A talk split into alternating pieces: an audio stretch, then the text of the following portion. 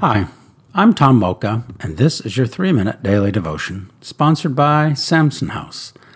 Our scripture today is Proverbs chapter 3, verses 5 through 6. Trust in the Lord with all your heart, and lean not on your own understanding. In all your ways acknowledge Him, and He will make your paths straight. Let's ponder that. This passage says it all. It has been my daily mantra for several years now. I say it as a prayer, repeat it as a meditation, and say it to myself as an admonition. When I use it as an admonition, I personalize it, saying, Tom, put your trust in Jesus, not in yourself or other things. Put your whole heart into it, and stop leaning on your own strategies and understanding. In everything you do, Tom, talk to Jesus about it, and He will make sure you stay on the right path. When I'm feeling under a lot of pressure or stressed out, I quietly repeat this passage several times as a meditative prayer before I go to sleep. When I do, I sleep well. There are 5 key points to this passage. First, trust in the Lord. I often equate trust to surrender. I might say, Lord, you know, or Lord, I haven't a clue. Take over.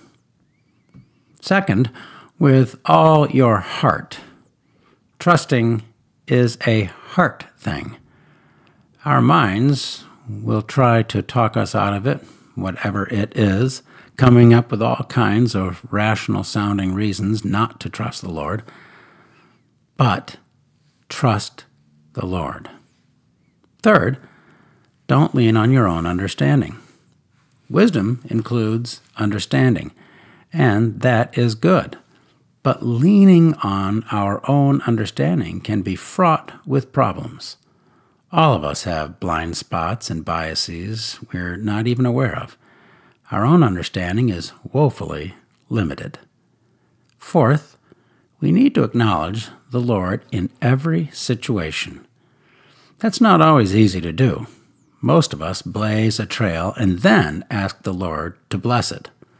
I love the old Henry Blackaby line, watch for what the Lord is doing and join Him. And fifth, He will make our paths straight. It may not be immediately evident, so this one is a matter of believing in faith. Sometimes we need to take a deep breath and tell ourselves, I'm trusting the Lord with all my heart, and I'm not leaning on my own understanding. I'm talking to the Lord in every situation, so I'm believing, even if I'm not seeing it. He is going to keep me on the right path. Try it. It works. How can we pray about that? Today, let's personalize this passage and pray it back to the Lord. Then, watch to see how the day unfolds. Thanks for listening, and have a great day.